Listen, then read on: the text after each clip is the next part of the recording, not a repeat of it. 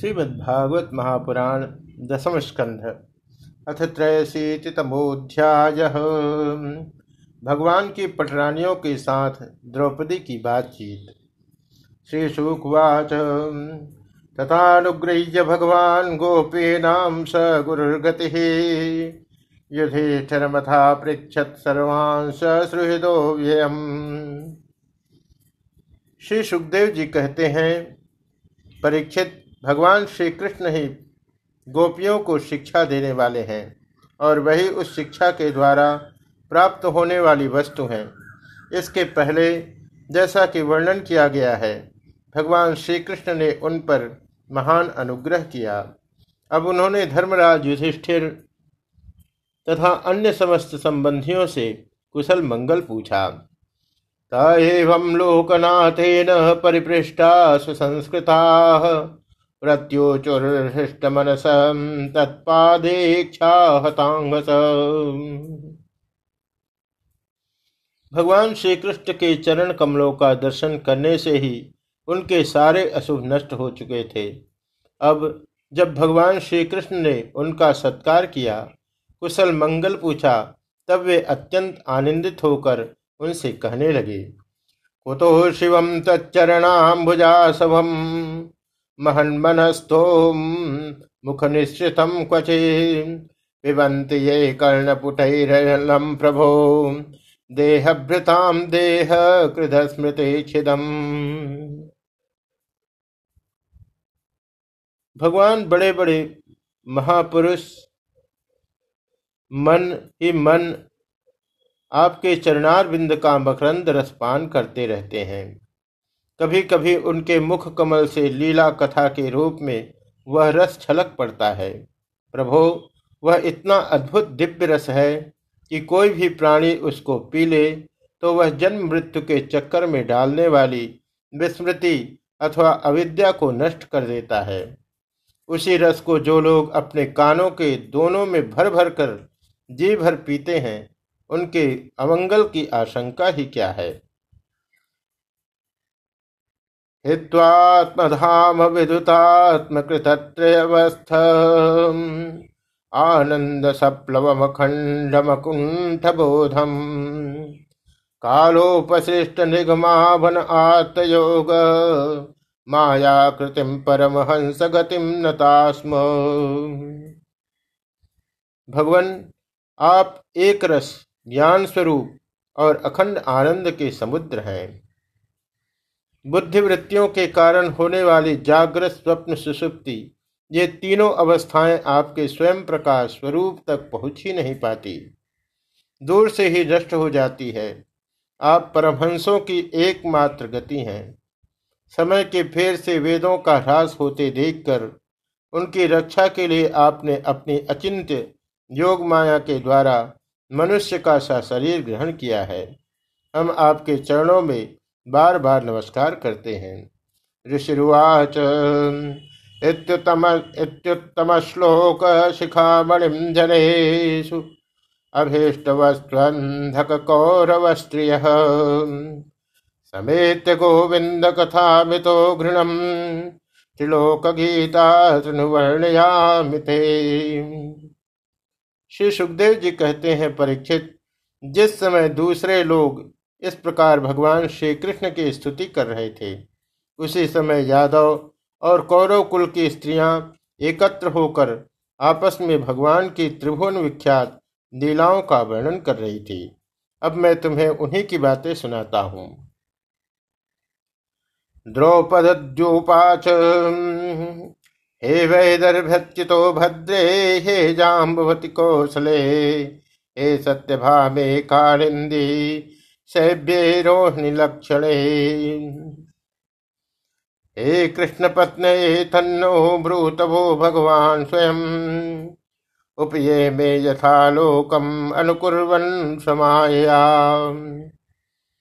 द्रौपदी ने कहा, हे रुक्मणी, भद्रे, हे जाम्बवती सत्य, हे सत्यभामे कालिंदी सैभ्य लक्ष्मणी, रोहिणी और अन्यान्य श्री कृष्ण पत्नियों तुम लोग हमें यह तो बताओ कि स्वयं भगवान श्री कृष्ण ने अपनी माया से लोगों का अनुकरण करते हुए तुम लोगों का किस प्रकार पाणी ग्रहण किया? रुक्मिण्युवाच चैद्याय साम चैद्याय मार्पयितुम्, उद्यत्कार्मुकेषु, राजस्वजेय भटुषे खरिताङ्घ्रिरेणुः। निन्ये मृगेन्द्रयो भागमजावियूथात् चक्षी निकेत चरणो तुमार्चनाय रुक्मणी ने जी ने कहा, द्रौपदी जी, जरासंध आदि सभी राजा चाहते थे कि मेरा विवाह शिषपाल के साथ हो। इसके लिए सभी शस्त्रास्त्र से सुसज्जित होकर युद्ध के लिए तैयार थे। परंतु भगवान मुझे वैसे ही हर लाए, जैसे सिंह बकरी और भेड़ों के झुंड में से अपना भाग छीन ले जाए।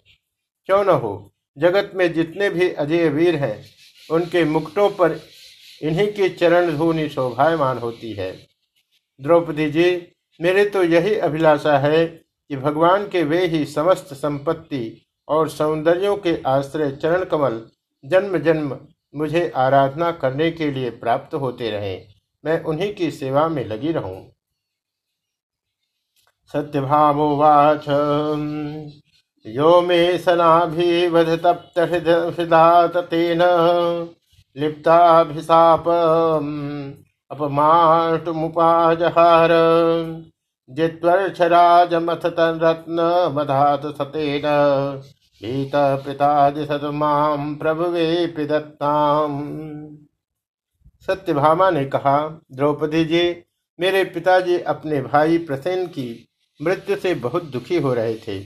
अतः उन्होंने उनके वध का कलंक भगवान पर ही लगाया।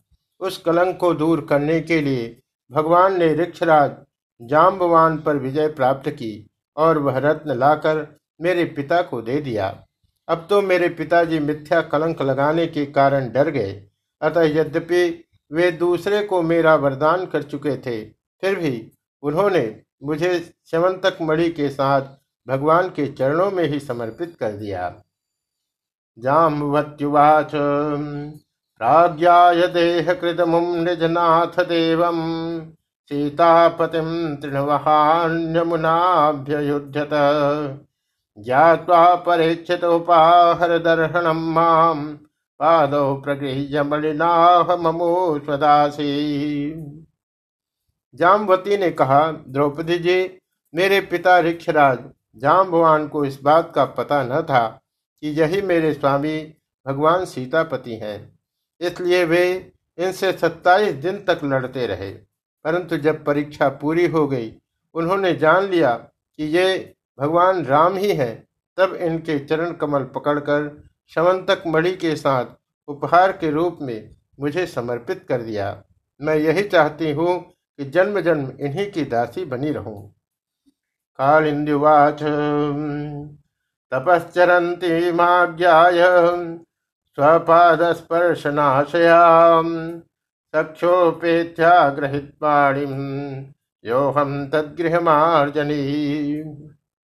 कालिंदी जी ने कहा, द्रौपदी जी जब भगवान को यह मालूम हुआ कि मैं उनके चरणों का स्पर्श करने की आशा, अभिलाषा से तपस्या कर रही हूँ, तब वे अपने सखा अर्जुन के साथ यमुना तट पर आए और मुझे स्वीकार कर लिया। मैं उनका घर बुहारने वाली उनकी दासी हूँ। मित्रबिंदोवाच यो स्वयंवर उपेत्य विजित्य भूपान। निंदे स्वयूथ गमिवात्मबलिम धिपारि भ्रांते समेपकुरुत स्वपुरम श्रियौक तस्यास्तु यवने मित्र वृंदा ने कहा, द्रौपदी जी, मेरा स्वयंवर हो रहा था। वहाँ आकर भगवान ने सब राजाओं को जीत लिया और जैसे सिंह झुंड के झुंड कुत्तों में से अपना भाग ले जाए। वैसे ही मुझे अपनी शोभामयी द्वारिकापुरी में ले आए। मेरे भाइयों ने भी मुझे भगवान से छुड़ाकर मेरा अपकार करना चाहा, परंतु उन्होंने उन्हें तो नीचा दिखा दिया। मैं ऐसा चाहती हूँ कि मुझे जन्म जन्म उनके पाँव पखाड़ने का सौभाग्य प्राप्त होता रहे। सत्युवाच।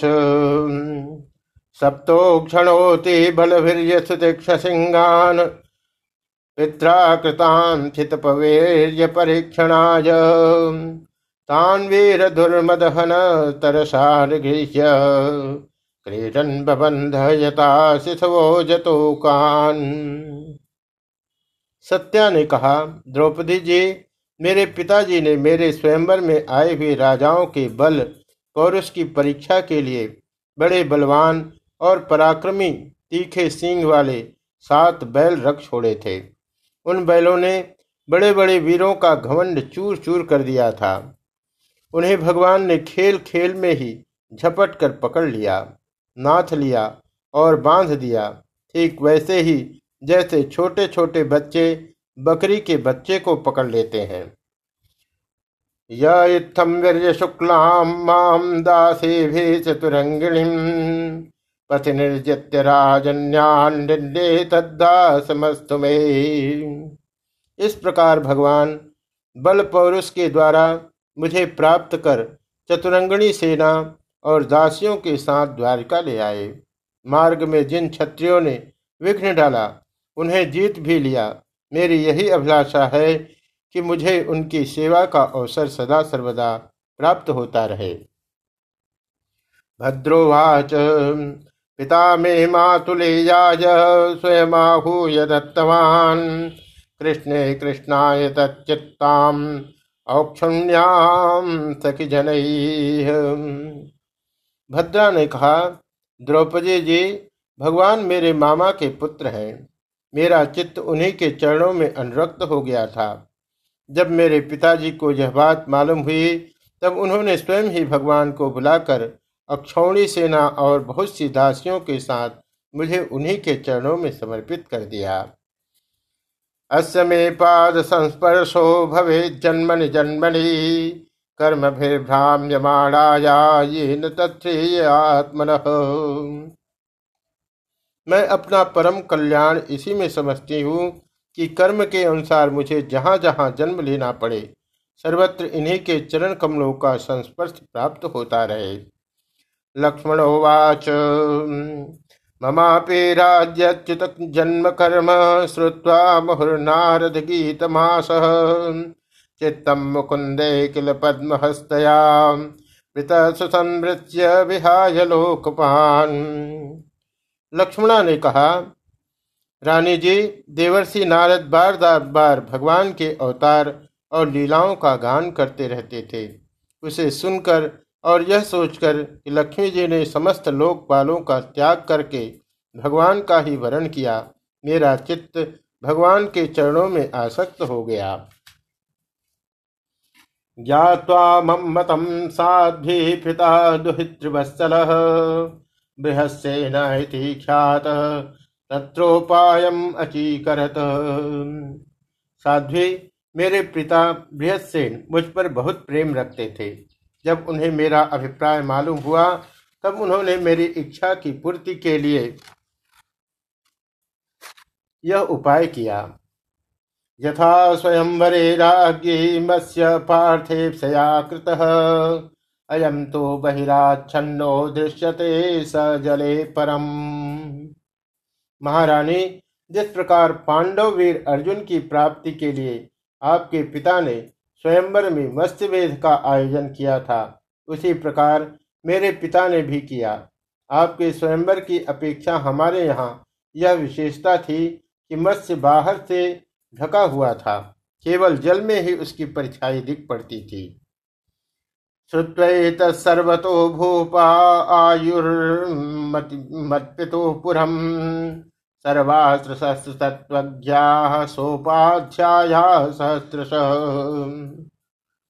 जब यह समाचार राजाओं को मिला, तब सब ओर से समस्त अस्त्र शस्त्रों के तत्वज्ञ हज़ारों राजा अपने अपने गुरुओं के साथ मेरे पिताजी की राजधानी में आने लगे। पित्रा संपूजिता सर्वे यथा वीर्यम यथा वय। आदधु ससरम चापम वेदुम पापरसदि मध्य। मेरे पिताजी ने आए हुए सभी राजाओं का बल, पौरुष और अवस्था के अनुसार भली भांति स्वागत सत्कार किया। उन लोगों ने मुझे प्राप्त करने की इच्छा से स्वयंवर सभा में रखे हुए धनुष और बाण उठाए। आदाय व्यसृजन के चे सज्जम कर तु मनीश्वरा आकोटिज्याम समुत्कृष्य पेतुरे के उनमें से कितने ही राजा तो धनुष पर तांत भी न चढ़ा सके। उन्होंने धनुष को ज्यो का त्यों रख दिया। कईयों ने धनुष की डोरी को एक सिरे से बांधकर दूसरे सिरे तक खींच तो लिया, परंतु वे उसे दूसरे सिरे से बाँध न सके। उसका झटका लगने से गिर पड़े। सज्जम कृत्वा परे वीरा मागधाम बष्ट चेदिपाह भीमो दुर्योधन कर्णो नाविंदन तदवस्थितम। रानी जी बड़े बड़े प्रसिद्ध वीर जैसे जरासंध अम्बष्ठ नरेश शिशुपाल भीमसेन, दुर्योधन और कर्ण, इन लोगों ने धनुष पर डोरी तो चढ़ा ली, परंतु उन्हें मछली की स्थिति का पता न चला। मत्स्याभासम जले वीक्ष ज्ञावा तदवस्थित पार्थो यत्तो सृजद्बाणम नाथनस्पृशे परम। पांडववीर अर्जुन ने जल में उस मछली की परछाई देख ली और यह भी जान लिया कि वह कहाँ है। वहीं सावधानी से उन्होंने बाण छोड़ा भी, परंतु उससे लक्ष्य भेद न हुआ। उनके बाण ने केवल उसका स्पर्श मात्र किया। राजन्येषु निवृत्तेषु भग्नमानेषु मानिषु, भगवान् धनुषराधाय सज्जं कृत्वा थलीलया तस्मिन् सन्धाय विशुकं मत्स्यं वीक्ष्य सकृज्जले छिद्वे शूणापातं पातयत्तं तुर्ये चाभिजितिस्तते रानी जी, इस प्रकार बड़े बड़े अभिमानियों का मान मर्दन हो गया। अधिकांश नरपतियों ने मुझे पाने की लालसा एवं साथ ही साथ लक्ष्य वेद की चेष्टा भी छोड़ दी। तब भगवान ने धनुष उठाकर खेल खेल में अनायास ही उस पर डोरी चढ़ा दी। बाण साधा और जल में केवल एक बार मछली की परछाई देखकर बाण मारा तथा उसे नीचे गिरा दिया। उस समय ठीक दोपहर हो रहा था। सर्वार्थ साधक अभिजीत नामक मुहूर्त बीत रहा था। दिविदुन्दुभयो ने दुर्जय शब्द युथा भुवि। देवाश्च कुसुमासारान् मुचुर्हर्ष विफला देवी जी उस समय पृथ्वी में जय जयकार होने लगा और आकाश में दुंदुभिया बनने लगी। बड़े बड़े देवता आनंद विफल होकर पुष्पों की वर्षा करने लगे। तद्रंगमा विषमहम कलनोपुराभ्याम पद्भ्याम प्रगृह्य कनकोज्वलरत्नमालाम् नूत्ने निवीय परिधाय कौशिकाग्रे सबीरहासवदना कबरीधितस्रक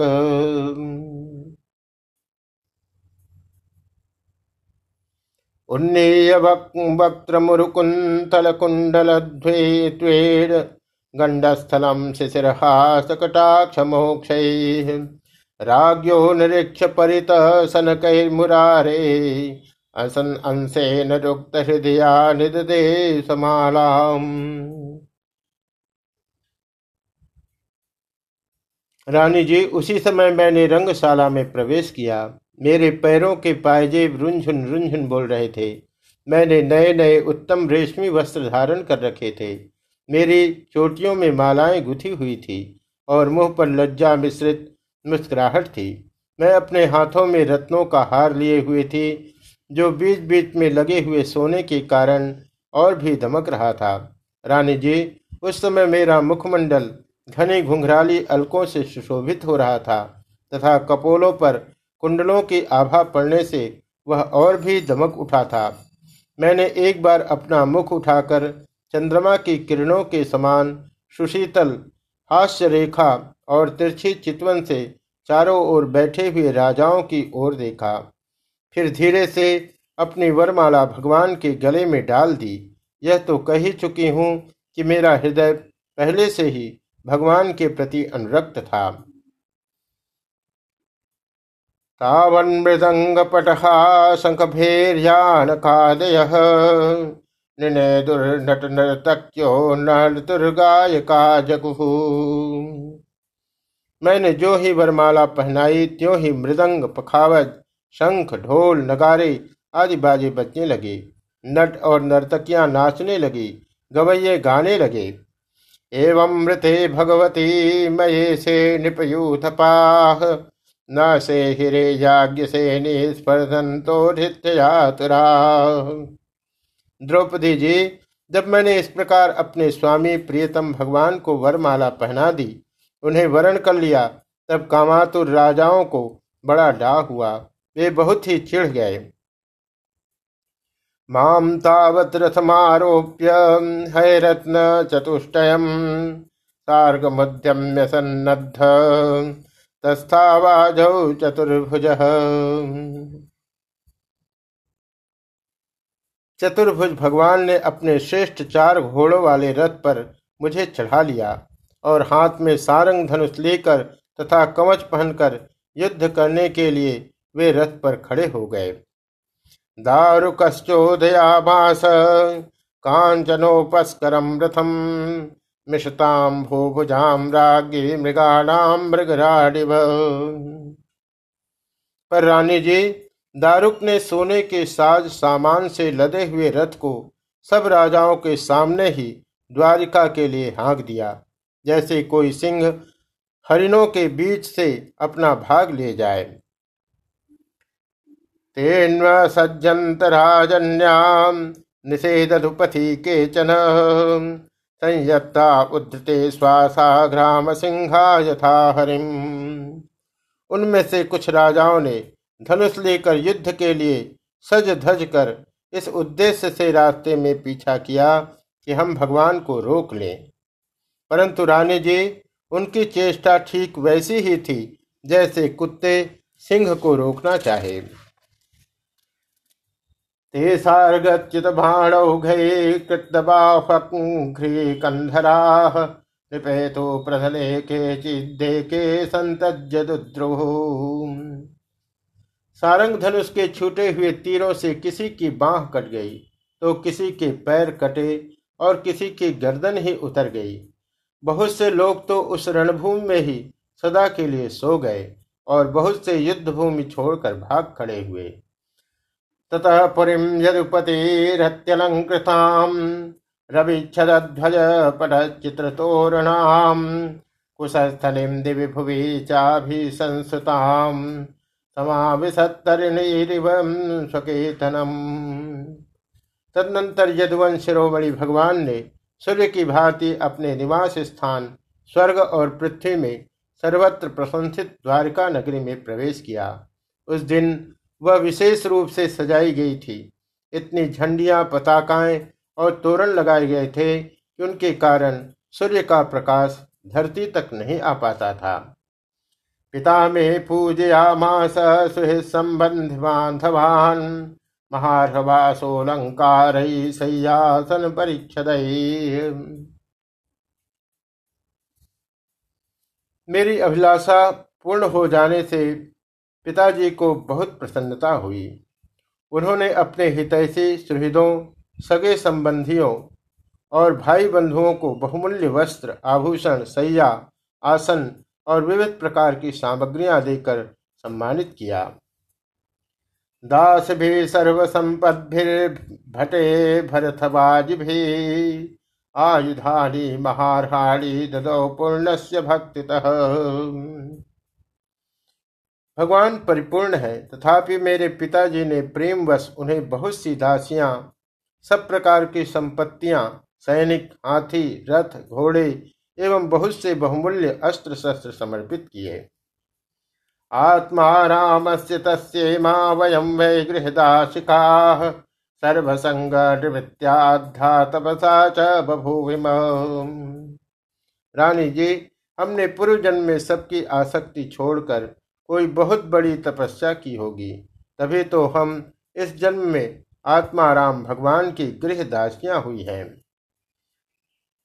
महिष्युचुः भौमं निहत्य सगणं युदितेन रुद्धा।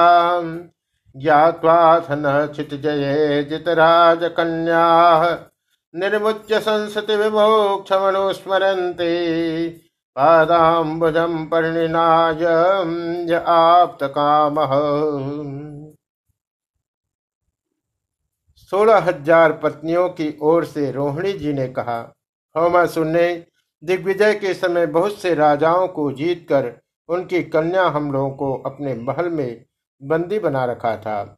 भगवान ने यह जानकर युद्ध में भौमासुर और उसकी सेना का संहार कर डाला और स्वयं पूर्ण काम होने पर भी उन्होंने हम लोगों को वहाँ से छुड़ाया तथा पाणी ग्रहण करके अपनी दासी बना लिया।